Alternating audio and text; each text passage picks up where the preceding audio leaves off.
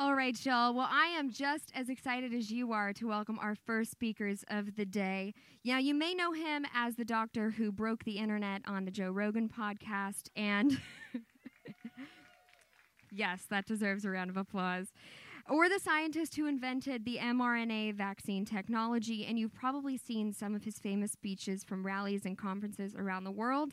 Um, and you know what? I was just told that he's even been starring in some rap videos lately. So I think that's pretty exciting. We have the music thing in common. Um, Dr. Robert Malone is a scientist, physician, writer, podcaster, commentator, advocate, and strong believer in our fundamental freedom of speech. I have my notes here. There's so much, I don't want to forget anything. Um,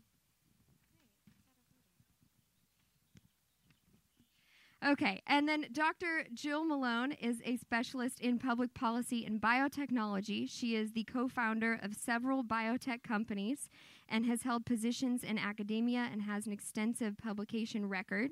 Um, she currently shares writing responsibilities for Dr. Malone's Substack, which I'm sure you've all read, which reaches almost a million people per day. From their high school days here in California and Santa Barbara to breeding Lusitanos on the East Coast and simultaneously trying to save the world, uh, the Malones have worked together as a dynamic team for decades, which I think is just so cool. Please help give me a warm wine country welcome to doctors Robert and Jill Malone. Thank you for being here, and thank you for supporting the Unity Project. The Unity Project has really uh, arisen from California because of what you've all been subjected to. I was there uh, even before it existed. Uh, the founder, founding investor, Jeff Hansen, um, uh, actually called me out of the blue one day. Uh, Jill and I had taken a trip uh, to Monterey Bay uh, to visit our younger son who lives in Davis and uh, go whale watching to Jill's great regret. Um, and uh, and I had been just to tell the story. I had been really suffering uh, both with long COVID and with post vaccination syndrome. And just a few days before we traveled out here uh, to um, hang out with our son, Meryl Nass had visited the farm uh, together with, together with Mary Holland. These are two of the leaders of Children's Health Defense. And uh, we'd had a good chat, and Mary had said, Robert, what you need to do is take some ivermectin. and, uh, and so she prescribed it, and uh, I started taking it immediately before we went out. And up until that point, Jill can attest, it was hard for me to do farm chores. I usually can outwork a 20 year old because I've been, we've, I think this is our fifth or sixth small yeah. farm. And, and as as you, I think you said, you were suffering first from long COVID and then vaccine injury. Yeah, the post-vaccination syndrome, and uh, so I started taking ivermectin, and it stunned me. I out-hiked our twenty-something son uh, along Big Sur, and I was like, "Oh, this stuff clearly works." um, and it was only like two days in, right, with the treatment. It yeah. was it was yeah. amazing the response that I had, and then I relapsed and I took more, and uh, then recently, I've completed the uh, FLCCC recovery protocol that uh, Paul Marik and Pierre Kory have come up with, and it's it's really helped me out. I'm not make, giving you medical advice, um, but uh, I'm not licensed in the state of California, thank God. Um, uh, uh, but um, that's but so so we're we're hanging out um, in this uh, little kind of old, you know, California has all these old motels. So we're hanging out in this uh, Monterey Bay hotel, motel, and I get a phone call from this guy, Jeff Hansen, out of the blue.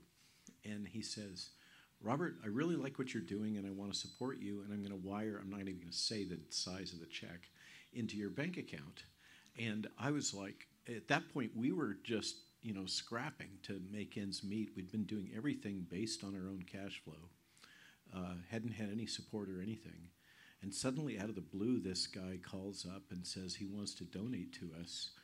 And uh, that was key to basically me being able to continue to be a free agent and just speak And truth. And travel, yeah. Yeah, and Yeah. and the travel, and then then um, there was a rally here in California, and a bunch of mothers came together. And um, yeah, the mama mama bears. I've been saying this all the way through.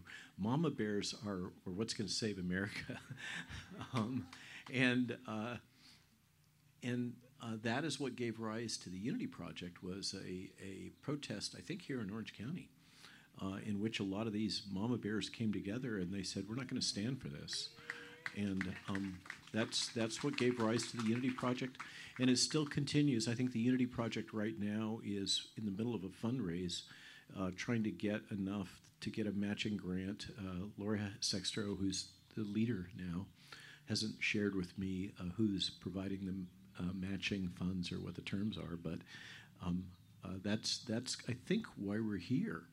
And Well- I, I thank you very much for your being willing to support the Unity Project and its mission, which has been very much about your children. And and they've kind of morphed from the vaccines and the van- vaccine mandates to really, you know, medical freedom, and then that's just a subset. It's really about freedom. Um, that's the truth of it, and Freedom and children's and health. protecting children. Um, yeah, Absolutely, and protecting Yeah. children. And now Yeah. we're seeing all of these additional threats that we never expected um, that are coming out of these various efforts at social engineering through Right, influencing our right. children. which you know when you when you talk about the um, peds transgender stuff, it's not just in America. It's you know Nick Hudson, our friend, who's a South African data He set up Panda, the group called Panda. Panda. The same stuff is happening in South Africa. The same stuff is happening in Europe. This is a globalized, synchronized Yeah. effort, and One- it's really one- scary. I think that's one of the most important messages we can share with you is what last year we hit over 400,000 miles on commercial air, plus the privates, um, traveling all over the world trying to help with the freedom movement and um, bringing truth about the jabs and early treatment. And one of the things that has been the most stunning, I think, to both of us is that what we've experienced here in the States, and you certainly have been at the tip of the spear in, in California in experiencing these policies. Uh, and I, Jill warned me not to trash California too much. Uh, as, as was said, we're California natives, okay? I was born in Palo Alto in the old Stanford Hospital. She was born in uh, Van Nuys in the old UCLA hospital. Um, we grew up in Goleta.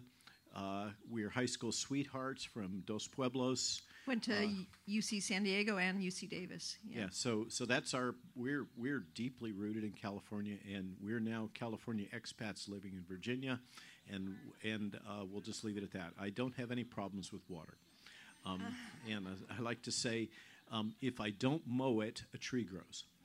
Um, so that's that's it's a little different from around here. But but the truth is that California, as you all know, has an uphill battle.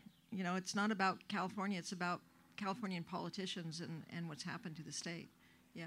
And and the point I was trying to get towards is what was stunning for us is these policies that were deployed in the United States were deployed globally in a harmonized, synchronized way. I've never seen any. I'm a veteran of multiple outbreaks. This is kind of my business. People, there's a cadre, small cadre of people that are kind of outbreak junkies, and they get the calls early on, like I did on January 4th of 2020, saying, "Okay, we got another problem. We got to get going on this." Blah blah blah. And you know now we know the whole military biodefense complex behind that, and there's a dark side to all of that I, that I didn't really know about. But I have never experienced anything like this with the censorship, propaganda, um, the control of information, and really the fifth generation warfare, or what Matt Taibbi called today hybrid warfare, in a fascinating essay from, was it Rebel News? Uh, no, it was not. It was Racket. Racket, Racket News. Um, so that's on Substack. I really recommend that.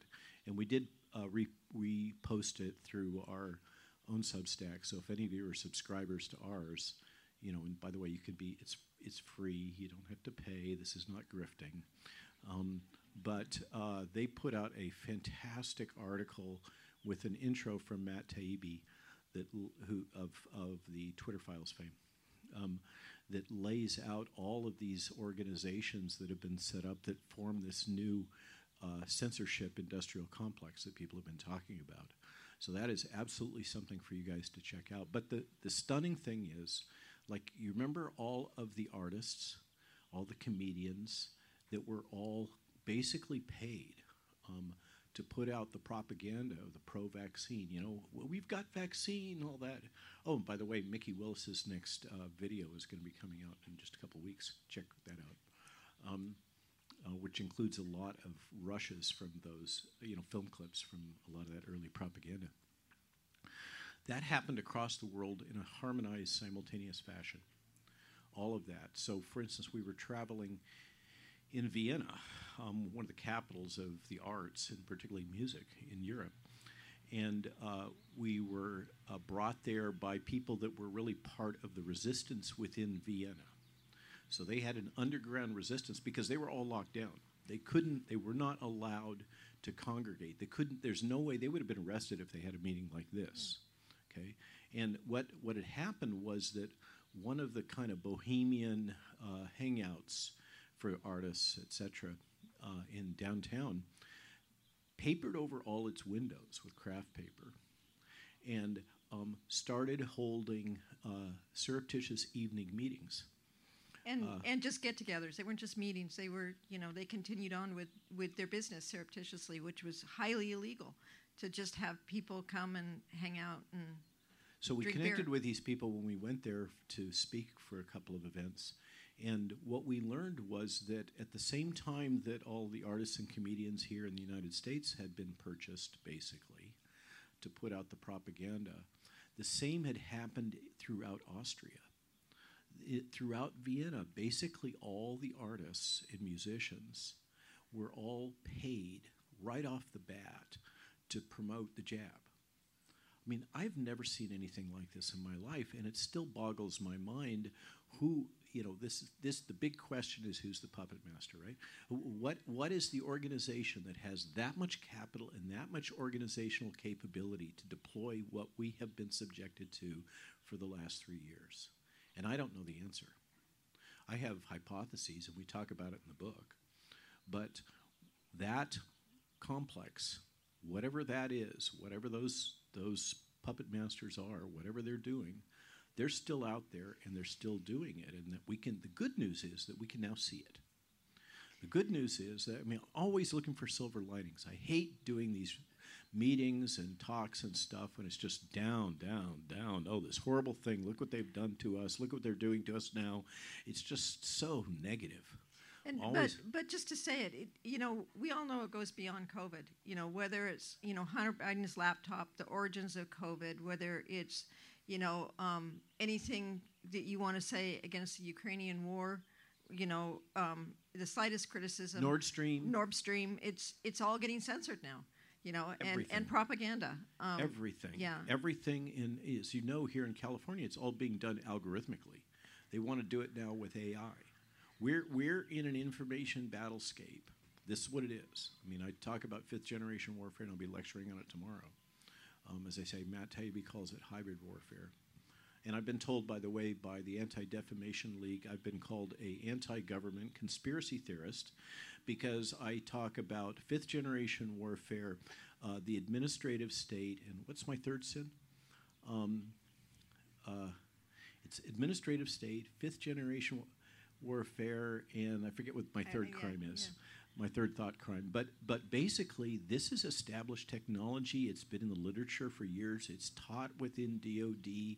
There was a DoD operations Army operations manual that was put out in the '90s about deploying this, and we've had uh, folks within psyops units that were um, retired come up to us in these rallies and say, Yes, what you're saying is absolutely true. This is absolutely what's going on.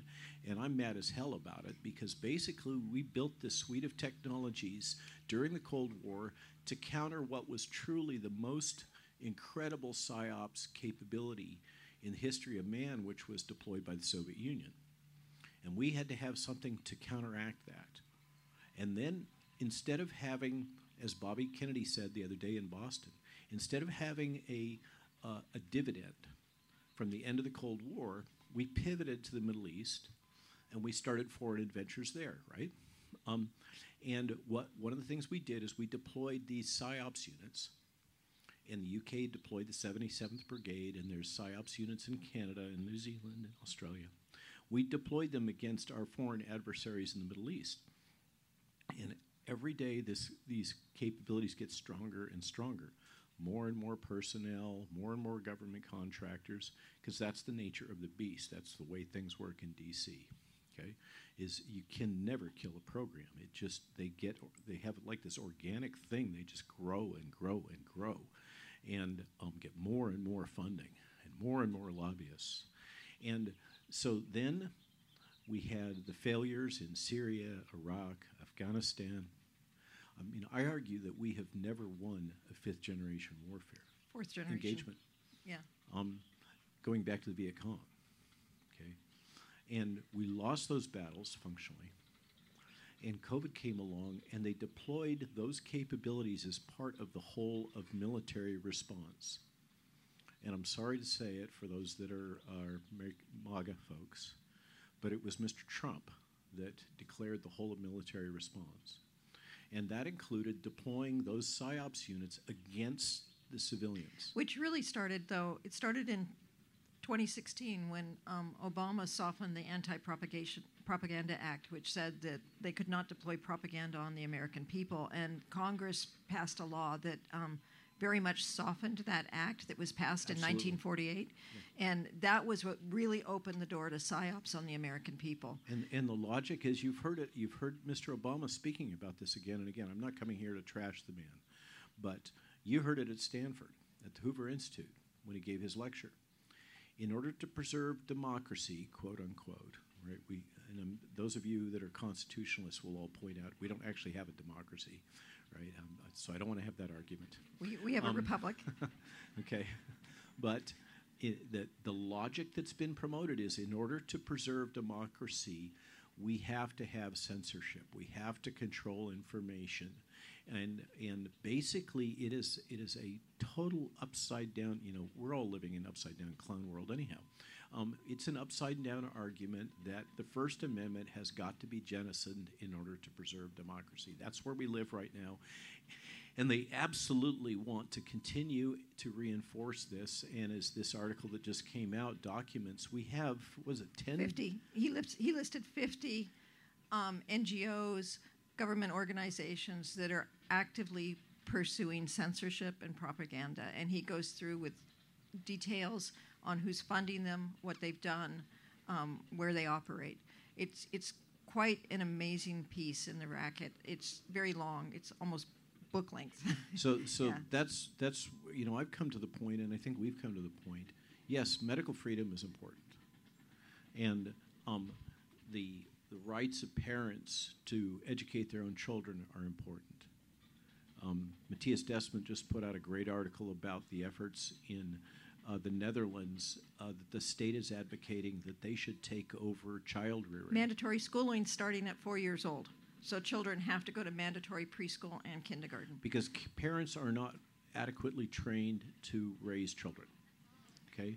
And I guarantee this stuff that's going down there in Europe is going to be coming on shore here on this in side of the years, Atlantic yeah. very soon. Yeah. Okay, because it's all driven, it literally, this is not a conspiracy theory. It is absolutely all driven by the World Economic Forum. Okay. Um, and and the World Economic Forum and everyone says, "Oh, look at Davos, look at the wealthy people partying." It's not about that. Okay, this is this is the puppet over here. The World Economic Forum is the largest it's a trade union of the largest transnational corporations in the world. And in 2019 they signed a extensive strategic agreement with the United Nations where they're now helping to fund the United Nations which you know that makes them kind of a partner. When you give somebody money, then you can take away yeah, they, money. They absolutely seek to become the world government. And that's this is you know we have an experiment that's happening, you know, right before our eyes in world governance that's never happened before, where we've had corporations, you know, which is basically fascism, it's corporatism, taking over the world governance. It's a scary, scary thing. Yeah. So let's talk about that just for a minute. Um, I talk about this in many of our writings in the book. Um, we lay out the logic uh, um, with detail and citations to establish political science work. There's been a lot of, of pollution and obfuscation around this word, fascism. Fascism has been weaponized in so many ways that it's difficult now to know what that word actually means. And so, what we did in the book is we went back to the original political science definitions of fascism and the work of Benito Mussolini early on, in which he said fascism should really more appropriately be called corporatism. It's the logic that the large corporations are much more capable of governing us than we are of governing ourselves. Okay, that's that is what's being advanced. So corporatism is a is a partnership of government and it, corporations. When, when, you when you hear public-private partnership, that's a euphemism for corporatism, and corporatism is fascism as defined by Benito Mussolini. Although fascism often has an element of violence to it, I think that. Um, and, and we've yeah. heard all this discussion that fascism, you know, you go fascism, Nazi, anti-Semitism, etc., the neo-Nazis. All of that is garbage. It's it's an overlay that's been created by the media to try to weaponize that word, just like they've weaponized the term anti-vaxxer and so many other of our language yeah. elements. They have basically subverted them, changed the meaning, and weaponized them against us. But Another one you hear in Europe all the time is far right. In Europe right now, if you do not want open borders, you're far right. Um, you know, the UN in their Agenda 2030 has in there that migration is a universal right and that every country has to allow yeah, migrants this, in. This ha- this must be something that you guys are sensitive to, given where you live right now, it's close to the border, right?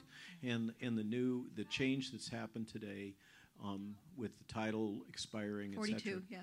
Um, uh, the, Jill's Jill's emphasizing that in Agenda 2030, it's defined that it is a human right, and we've signed off on this, by the way. In it's, 2016 with Obama. All, they're already past tense, guys. The, the boat yeah. left the dock. And, and Agenda 2030, by the way, was signed by the United States, by the President of the United States, as an agreement.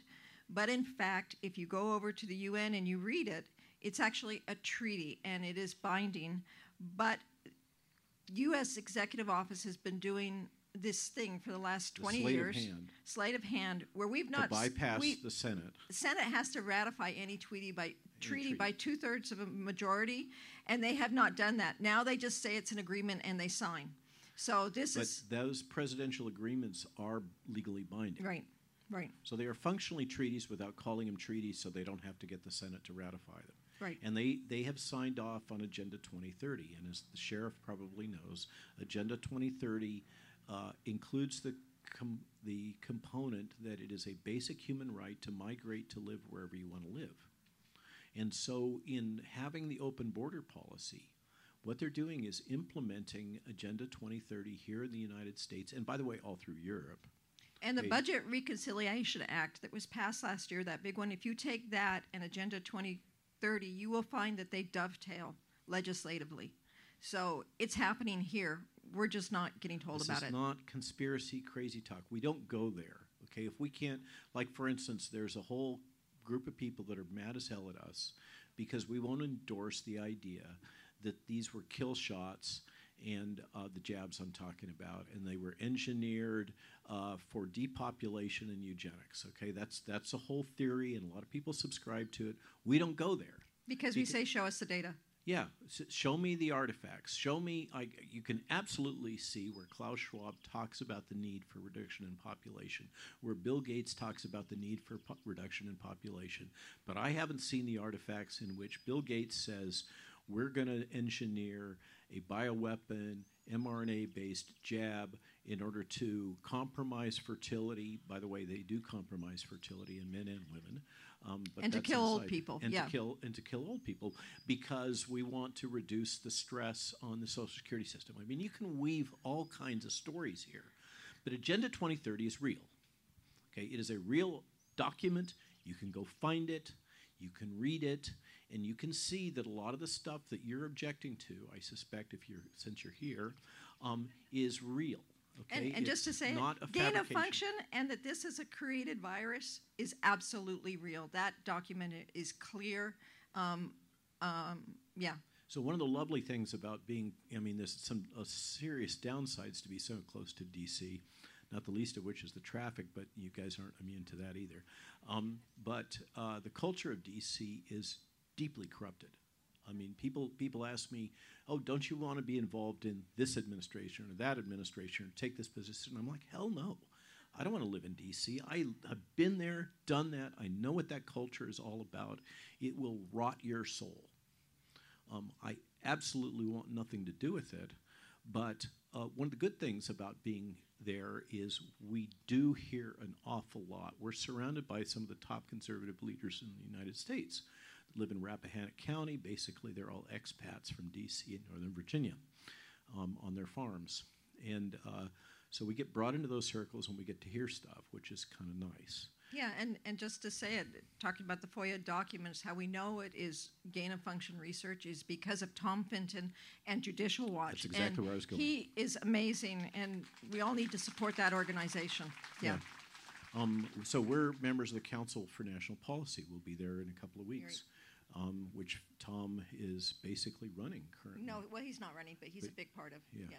Um, so, uh, so that's all real. The Great Reset is not a fabricated conspiracy theory. You can buy Klaus Schwab's book. You can buy his book, uh, The Great Narrative, that kind of carries that on further. And just to, I hope I'm not saying things you all already know. Um, Klaus Schwab was not the guy that actually first announced the Great Reset. Um, it was the current monarch of Great Britain. Okay?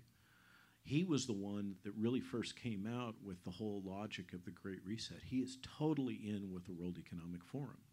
I don't know what's going to happen to Great Britain now. One of the things that he wanted when I was I was on um, uh, a great GB News the other day with uh, Neil, Neil. Oliver for the coronation day.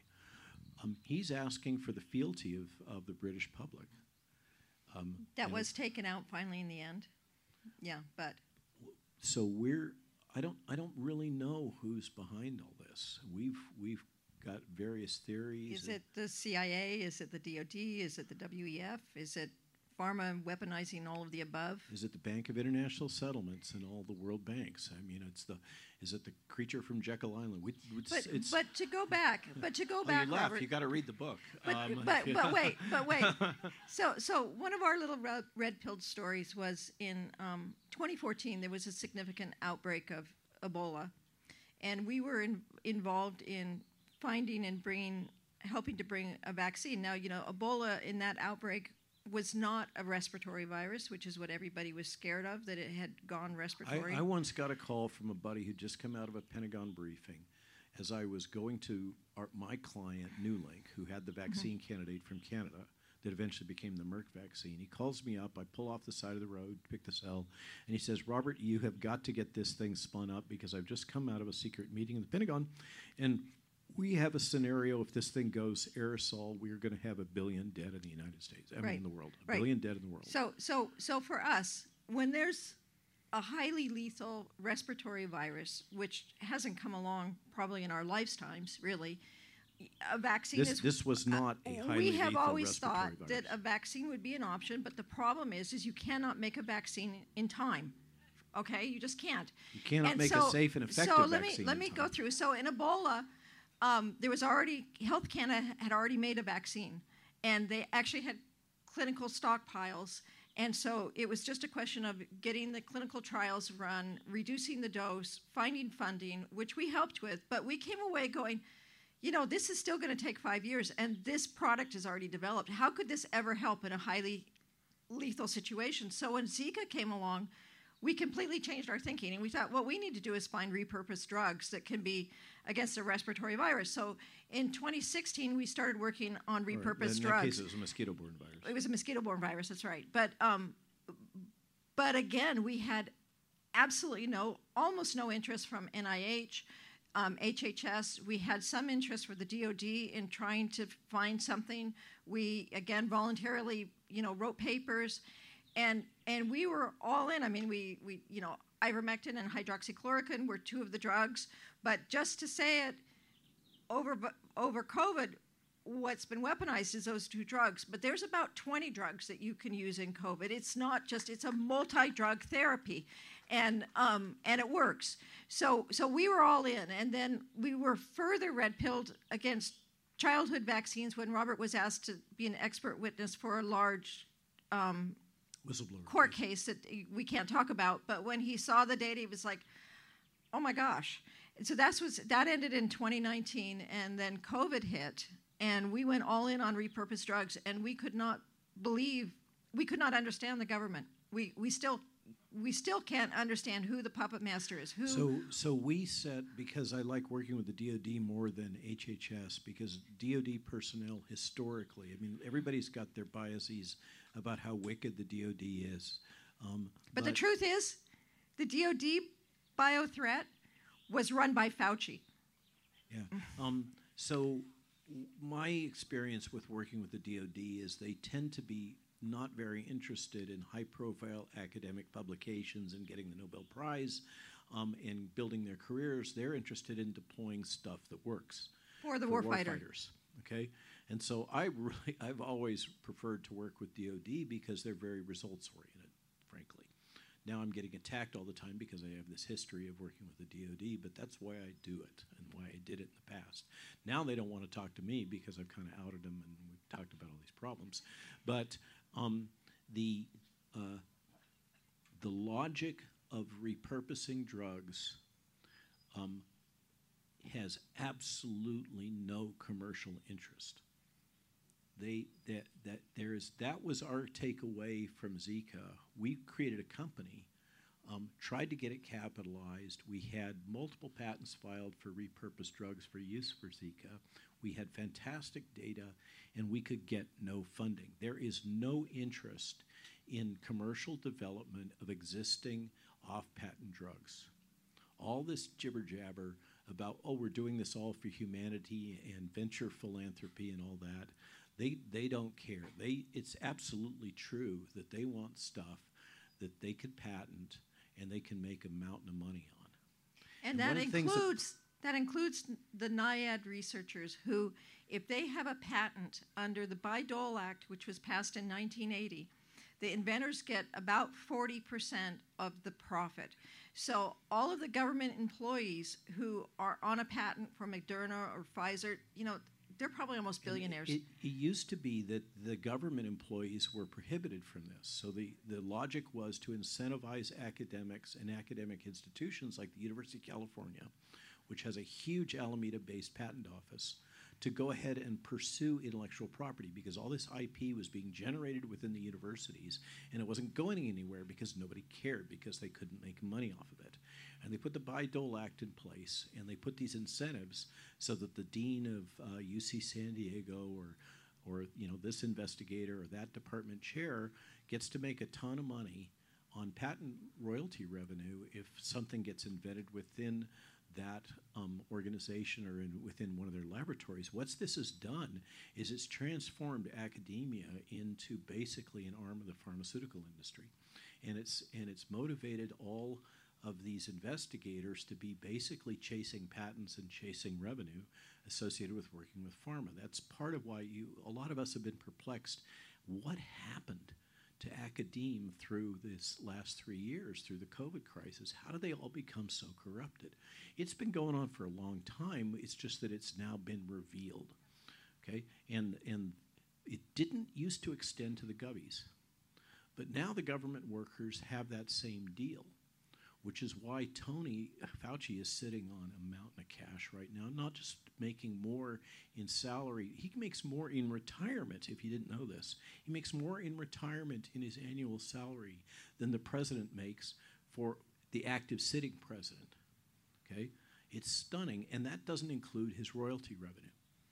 Okay, he is sitting on a mountain of cash, and by the way, they've hired him back as a consultant and given him six FTE, six full-time employees For as security. security and drivers. Okay, so he's driven around DC in, in his nice bulletproof SUV at the expense of you guys. Um, uh, Currently, you know, it's he's not a private party really. He's just another gubby that's just retired and then come back to double dip. So that's that's the world of DC and, and But there's another there's another point to that though, and that is it's a little off topic, and that is um, um, Agenda F. I, do any of you know about this? Right, Uh, with Schedule F. Trump Schedule, Schedule F. F. Schedule F. So uh, another thing we talk about in the book in yeah. the last third where we talk about what so can we actually so do what about can things. we do about this? So um, we have an executive. I'm sorry. what is Senior it? executive service. Senior executive service that cannot be fired in the federal government. So well, you may Presidents not, when, can't fire when, them. When you hear Steve Bannon talking about the administrative state, this is this group of employees, and they're large. It's a couple there's million. thousands of people. They actually have their own flag.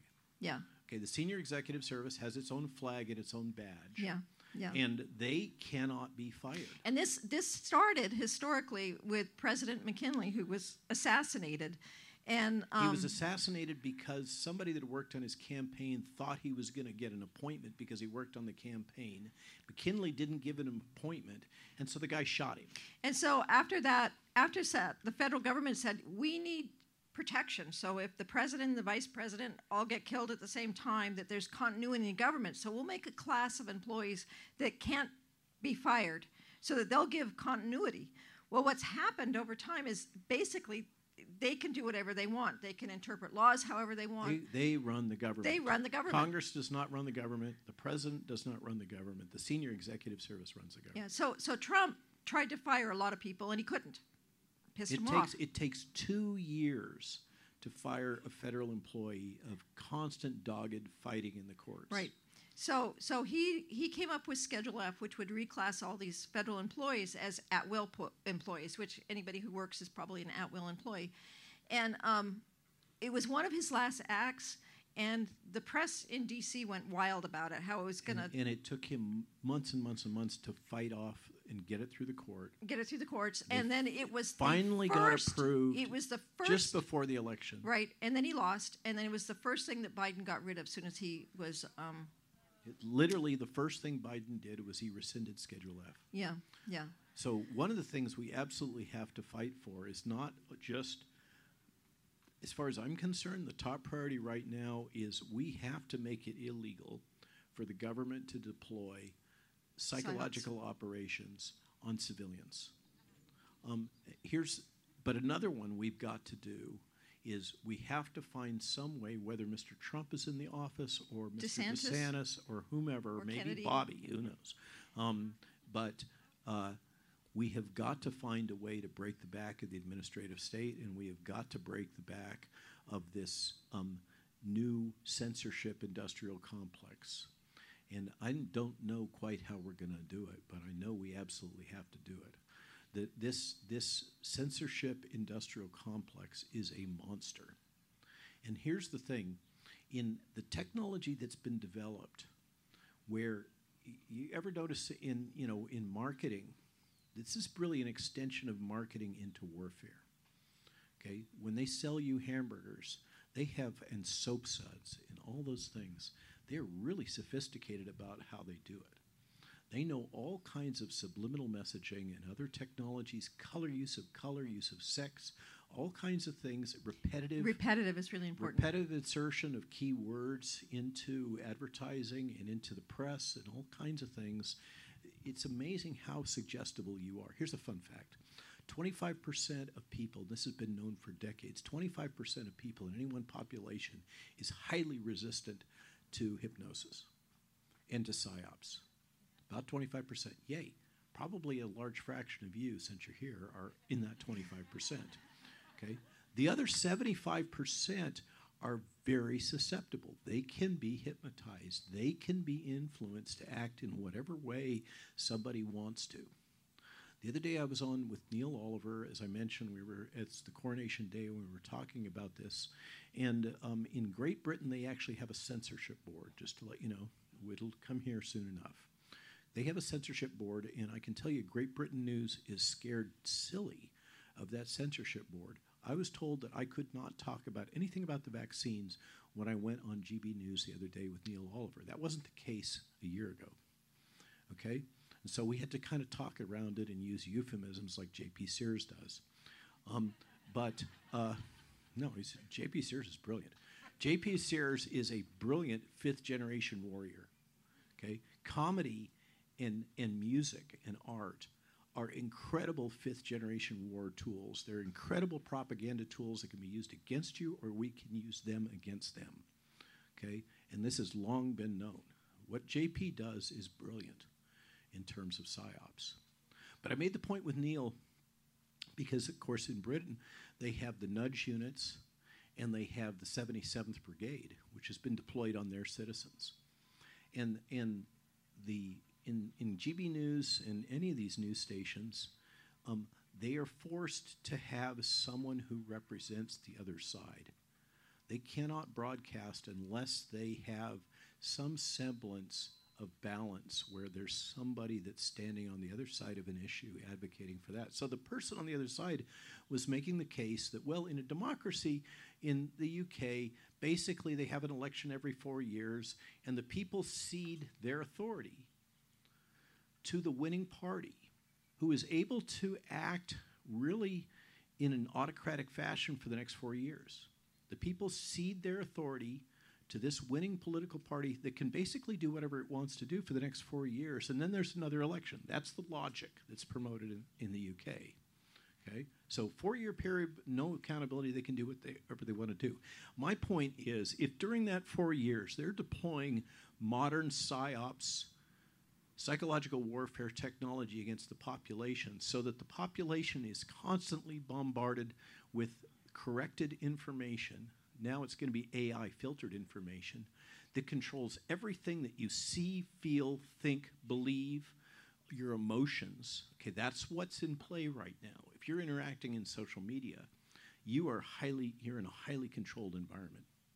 And everything that you think and believe and feel is being manipulated actively in real time.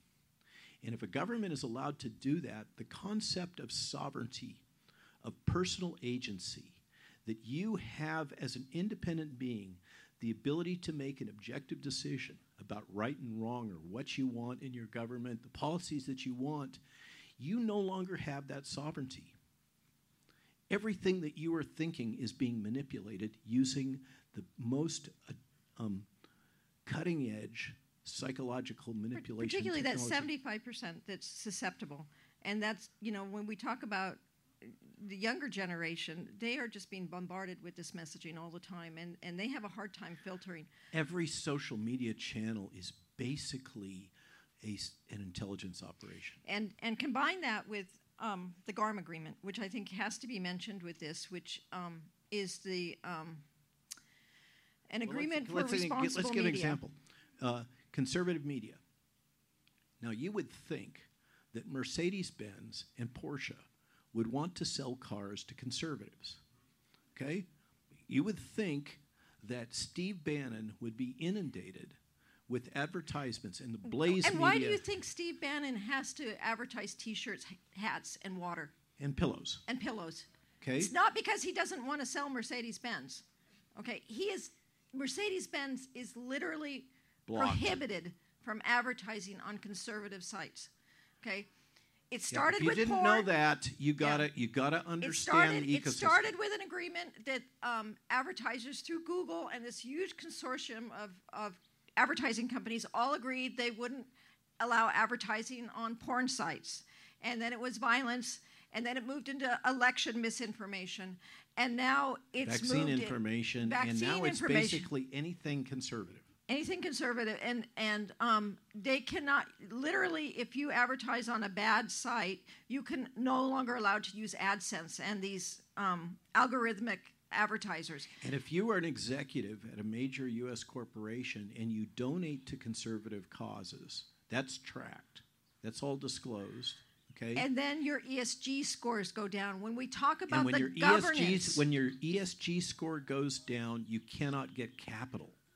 you pay higher rates you're less able to get capital So okay? this this is integrated at a level. If you're not aware of this, this has been being built for decades. Now. and clearly this is what makes us an- anti-government is talking Yeah. about this stuff Uh, this, yeah, this is why I'm, I'm uh, defined as anti-government by the Anti-Defamation League, uh, which seems to be mostly about defaming. Um, but That's that is what we're up against is an ecosystem in which all advertising dollars are strategically controlled through a blanket agreement that's run through Google, which controls the vast bulk of advertising right now. And when you see that all the media, including Fox News, which is now the second largest owner of Fox News, is BlackRock. Okay? It's no surprise that Tucker's out. Okay? And um, so that's that's the ecosystem we're dealing with right now. Is the government feels that it is morally obligated, in order to protect democracy, to bypass the First Amendment, and there is nothing that anyone will do about it. I mean, I, I keep saying, what is the remedy?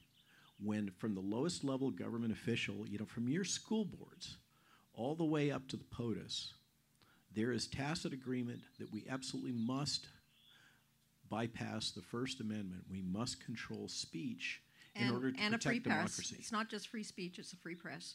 Okay, um, that's that's where we're at, and the only remedy that I know of is impeachment. And there's no way that we're going to get an impeachment case brought through. I mean, we've got all this evidence about Hunter Biden and all of the corruption and all that that's coming out. Do you think there's going to be an impeachment? Hell no. Okay? There's, there's no way that can happen in D.C. There's another point. People ask me, oh, is there going to be accountability for what's happened over the last three years? Um, can you imagine a world in which the United States suddenly says, oh, you caught me? We actually funded the development of that virus that has exterminated a, you know, a significant fraction of the world's population and decimated economies. Can, can you imagine what would happen if they owned up to what they've done? Which the documents from Judicial Watch and everybody else, so many sources now, demonstrate. You know, for me, one of the shocking things was coming to grips with we not might not be the good guys. Okay, um, and can you imagine what would happen? It would destroy the United States. It would Well, destroy it I- but- but politically. it would destroy it, it, economically. We're not the only bad guys. I mean, that's the truth of it. Is we have the CCP, we have Russia, we have the UK. I mean, governments throughout the world now believe that they need to control the citizenship and basically treat them like an economic unit. And um, So when and I, we need to get back to personal sovereignty. And and this, it's really important. And Yeah. when when we so podcast after podcast, when people are talking about the book, they're like, well, "What's this part about the better future coming?" Right. Um, and I insisted that we put that line in because the lies my government told me was such a downer. Uh, it was came it came it was it was developed by Skyhorse Publishing. Uh, they thought that was the fantastic name that would make it a huge bestseller. By the way, it's not that much of a bestseller. But it is, it, it's done we're well. do- it's doing okay, but it's not like Bobby's book. Um, but I'm not Bobby Kennedy, and neither is she. Um, but uh, um, I really wanted to end on a positive note. But and, yeah, and the positive note was about what can we do about it. Right, and I think the first thing is the first thing we can do about it in our own lives is community. It's our families, Absolutely. our families. Yeah, yeah, yeah. Intentional communities, and one of the things you may recall uh, when I when I did this little podcast with this guy Rogan, um, that kind of did break the internet and caused Google to lose its bladder control. Um, the the I, I talked about the theories of this friend of mine from Belgium named Mattias Desmet, and I used the term mass formation psychosis. Now the the psychology committee hit us on that, even though that's an old term, and so we've dropped the psychosis, mass formation. But it's basically around the preconditions that enabled this hypnosis or control or thought control of people. Um, and one of the things uh, that we've observed in this bizarre world that we've been traveling for the last three years is communities of faith, whatever religion, have been the most resistant to these psyops. Like, for instance, what's the, the town up north that has that church that got hammered so bad that we've spoken at? Santa Clara, Santa Clara, yeah. Yeah. I mean, did, do you know the story? Calvary? Chapel. Yeah. Calvary Chapel. Um, they they the stuff that was done. I mean, the city council called their lien holder and said they're going to have to default on their loan because they were going to get a six million dollar fine, and the so city. th- and so the the bank defaulted based on that phone call. They they pulled back the loan. I mean, this is how dirty it is. And but what they did was is they hung together as a community. and and they reached out to other members of the Cavalry Chapel world, which basically all pulled their money and bought the damn thing. Um, and Yeah, yeah, yeah. but amazing story. We when we went and spoke there with Steve Kirsch, uh, we heard people coming up to us talking about how you know older people, disabled people, that weren't wearing masks that were being dragged out of public spaces in that county um, because they weren't wearing masks. Which we now know. Just I know this is uh, going to shock you. Masks don't work. Okay, the data are in. That was a lie. Um, and it's hard to figure out why they propagated that lie. The only explanation that I've heard, and it's actually in the literature by one of the people that was influencing those decisions, is that it really was about demonstration of fealty. It was a way to identify the people that are compliant. I argue that a lot of this policy of the jabs in the military and the absolute unwillingness to allow um, religious exemptions was about weeding out the people that weren't going to comply with the things that they were telling them to do. It's been a compliance test. Yeah, and another compliance test is um, we get a lot of um, science conferences, a lot of biodefense conferences, invites, you know, come to this, you know, event in DC, blah blah blah, you know, all this junk mail we get, and and you read these invitations, and they all, and to this day they say. You need to prove that you're vaccinated before you can go to this scientific event. You know, this is a way, it's tribalism. It's a way of weeding out people from being able to get the latest data, It's a- it's being another- able to network. You know, they Yeah. are trying to harm and um, ostracize. Yes, yeah, yeah. So, um, getting back to Sticking better- together, the better yeah. times ahead. Yeah. Um, people ask, what is an intentional community? Because this is a plan that this is not conspiracy thinking. I mean, Huxley talked about this. There's a great video. Brave New World. Yeah, of Huxley in the s- early 70s. No, it was 1958 with Mike Wallace. Early 60 yeah, the minutes. Mike Wallace. ear- that's early the Mike Wallace minutes, yeah. interview. Okay, in which he's talking about these things like 25% of the population can't be hypnotized, and that's and that the fact that 25% of the population can be readily hypnotized. Look at this one right here, um, uh, and um, uh, that that's a good thing because governments need to be able to control people. The plans that have been put in place that we have now seen sprung on us have been baked over decades now. And there is no way that we're going to get out of this in the next two years. As far as I'm concerned, what we're fighting for is our children's future. Yeah. Um, and it's and it's whether or not we want our children to live as indentured servants, or do we want them to live in a free world in which they have personal agency, they can make their own decisions, make their own mistakes, and have to live with them. Okay, is that the world, or do we want to live in a command economy that is controlled centrally by a group of corporate oligarchs um, out of Europe? That that is, by the way, European Union uh, leadership is not elected. Okay, that's the world they want us to live under. When we went to the European Parliament, just off on that tangent, one of the things that was Last week. fascinating. Last week. Last week we testified in the European Parliament on the invitation of about half a dozen members of the EP who were the dissenters, many of which were representing former uh, Soviet Union states like Romania. Okay, Croatia. those those folks um, have lived under communism. They have lived under Marxism. They know what it's about, and they they're- believe it's coming back. they're personally they're they're pretty far into hell no, okay, and um, they they see it what's happening. But one of the things we learned is those members of the EP they don't do anything. It's even worse than it is here. They don't work.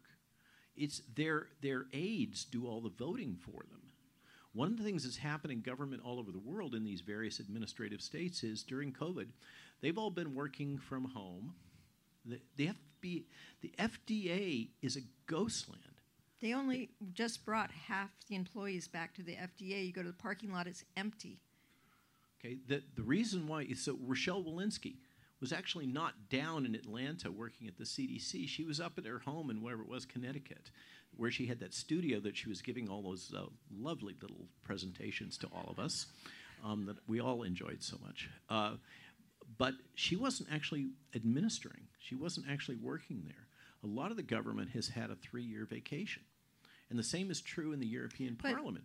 Yeah. So This, this, this, we're, we're sitting in a situation in which some small cluster of individuals that are, this is not conspiracy, that are, are running largely very large corporations or the representatives of very large corporations are functionally um, controlling most of the, we- much, much just- of the Western just- world. But I want to change this topic just a bit.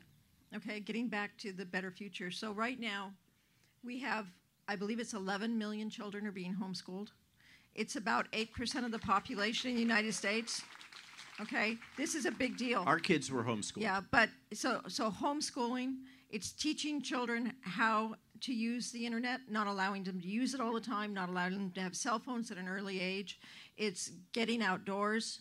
I mean, there's a lot of things we can do. We have to form our own communities, and we have to kind of live outside of the government because we don't have any we, choice. We, we have to build communities that can persist through the storm that is about to hit us. yes, yes. Um, and uh, I'm not sure. You, people ask, what is an intentional community? A monastery is an intentional community. A nunnery is an intentional community. The community. Amish community The is Amish inten- are intentional communities. Traditional religions of faith are intentional communities. Okay, we have we have internet. Lots of examples of intentional communities. You can form them around love of wineries, whatever the thing is. I mean, there's there's a there's a lot of ways to build intentional communities and to exist within those and protect each other. David Martin has done a ton of thinking. David lives just a few miles from us in Virginia about this and about the economics of this. We have some, and if you're going to build intentional communities and think about this, it is a hard problem because we're basically, how do you imagine a world that's never existed? Like, for instance, I was down in, in Mexico City, which is an amazing place. It's like LA and Mexico City have flip flopped. I, when I grew up, Mexico City was an X hole. Um, and LA was where, where all the hip and cool people are. Now all the hip and cool people are down in Mexico City, and LA is an armpit. Uh, what an amazing turnaround. So we're down there talking to some folks from Latin America and um, talking about intentional communities and all the problems that you have to solve in order to build an intentional community because you have to you cannot exist on barter beyond a certain limit which the Amish recognize which is why those communities fisher at what is it 40, 40, 40 families. families, okay? Um, so you can't exist straight on barter, especially in a space of modern technology, And now we're going to be going to a digital currency within Central a few digital years. currency. Yeah. which is totally going to tie into the social credit system and their ability to control you, just like we saw the pre warning with um, what happened to Canadian truckers when Trudeau locked bank accounts. Okay? And basically froze people's access to funds. I have a bunch of people that are up in friends up in Toronto. That is they are living in a totalitarian environment. It, it comes out in all kinds of different ways. They're gone. New Zealand is gone. Canada was won without firing a shot through infiltration from World Economic Forum trained young leaders. That is the honest truth. Okay? And that country, uh, you know, I grew up Canadians, eh? you know, and, and we used to- Sensible people. very sensible people. They are gone, and they're busy looking for an escape route. I mean, Florida, this, is, most this is this is a flip flop. Remember where where all the war the liberal protesters wanted to move to Canada? Remember during the war and all that? Vietnam. It's all flip flopped. Okay, they now all want to come down here to the land of the free, um, because it's gone. New Zealand is gone. Apparently, Australia had a major election turnover because people were so pissed off about the egregious policies that were deployed there about COVID over the last three years. But what we're in a situation in which we're going to have to somehow find some way to tunnel through the next three years. Six, I'm sorry, next few years. Protect our children, protect our own liberties, our own ability to exist. And there are some fundamental problems, and one of them is tokens. And I'm not here to pitch Bitcoin, But Bitcoin is in in cyber currency. You know, for those of you that are probably a lot of you folks are familiar with the cyber currency world. But for me, it's been a learning experience over the last three years to get immersed in that. Um, Which we don't own any, by the way. so. Yeah, there's there's two. We're we're precious metals people, um, but there's two. There's there's kind of like two main branches here. One is decentralized cyber currency, and one is centralized. Centralized is what they're going to enforce on us. It's absolutely in the works. They're testing it right now through the Fed. Um, the Bank of International Settlements wants it, and centralized digital currency means that they can they can track every single transaction Yeah. you do. Yeah. So no more of this um, casual farm labor or get the guy down the street to put up your drywall or whatever. No more, you know, every single thing that you buy, that pizza box, is going to be able to be identified. with a QR code. Hey, Rob, we've got just a minute left. We're actually out. So, do you have any conclusions before we uh, wrap it? Well, I'm just seeing. I'm seeing Lynn over here. Yeah, she's waving at us. Okay, good. Yeah. So, so conclusions. Number one, thanks. Number two, support the Unity Project. Um, the key, th- three key words. Okay, keep these words in your heart, please. Integrity, dignity, and community. That's what we've lost, and that's what we got to strive for. We have to commit ourselves to integrity. Um, anybody here know who Ed Dowd is? Okay. I kind of brought Ed Dowd onto the stage. I met him in Maui a couple of years ago, and he presented to me this document that he had come up with together with a guy named Tom that is basically the building inspector for all of Maui. And they came up with this document. They presented it to Jill and I on my birthday, and they said, "This is the Malone Doctrine." And we're like, "Why did you call it the Malone Doctrine? We didn't have anything." To do." And they, they said, Well, we've listened to everything you've ever said or wrote. And I was like, Oh, I'm so sorry. And this is what's in between the lines of everything that you've written. And what it's all about is integrity. You can find it on our website for maloneinstitute.org. And it's about rebuilding integrity and a set of rules for organizations with integrity. And basically, what Ed posits is a world in which we build these intentional communities and we only transact with others, other corporations, etc., that make a fundamental commitment to integrity. And that includes things like data transparency, all kinds of things having to do with openness and transparency in everything that you're doing. Um, and I'm with Ed. I think that is one of the key things. The dignity part comes um, from an, a time that we spent with what was his name, Moynihan, uh, the uh, the guy who is the um, wrote the uh, bibli- the um, history of the cardinal. Um, Oh, Cardinal Turkson? You don't mean no, Cardinal? not cardinal. No, that's arch uh, the Archbishop Dr- D- Dragano. Dragano. He he wrote Dragano's biography. Right. And he makes the point that, that one of the fundamental precepts of the church is respect for human dignity. Traditionally, the Catholic Church, you know, the Catholic Church today is a different thing. But um, so I argue integrity, respect for human dignity, meaning I don't care if you collect garbage or you're the President of the United States, you need to be treated with dignity and respect. Um, and community is that comes from Mattias Desmet's teaching. Mati- community is the thing that broke down, that enabled all of this to happen, that enabled the mass psychosis to happen, that enabled this hypnosis, that it enabled the psyops deployed. And that gets to the point of communities of faith are highly resistant to this. Community is the way we get through this. We have to form community, we have to embed our children in community. And Um, have strong relationships, and we're done. And we're, they're hovering. And and so with that, thanks for letting me ramble. I hope that was helpful.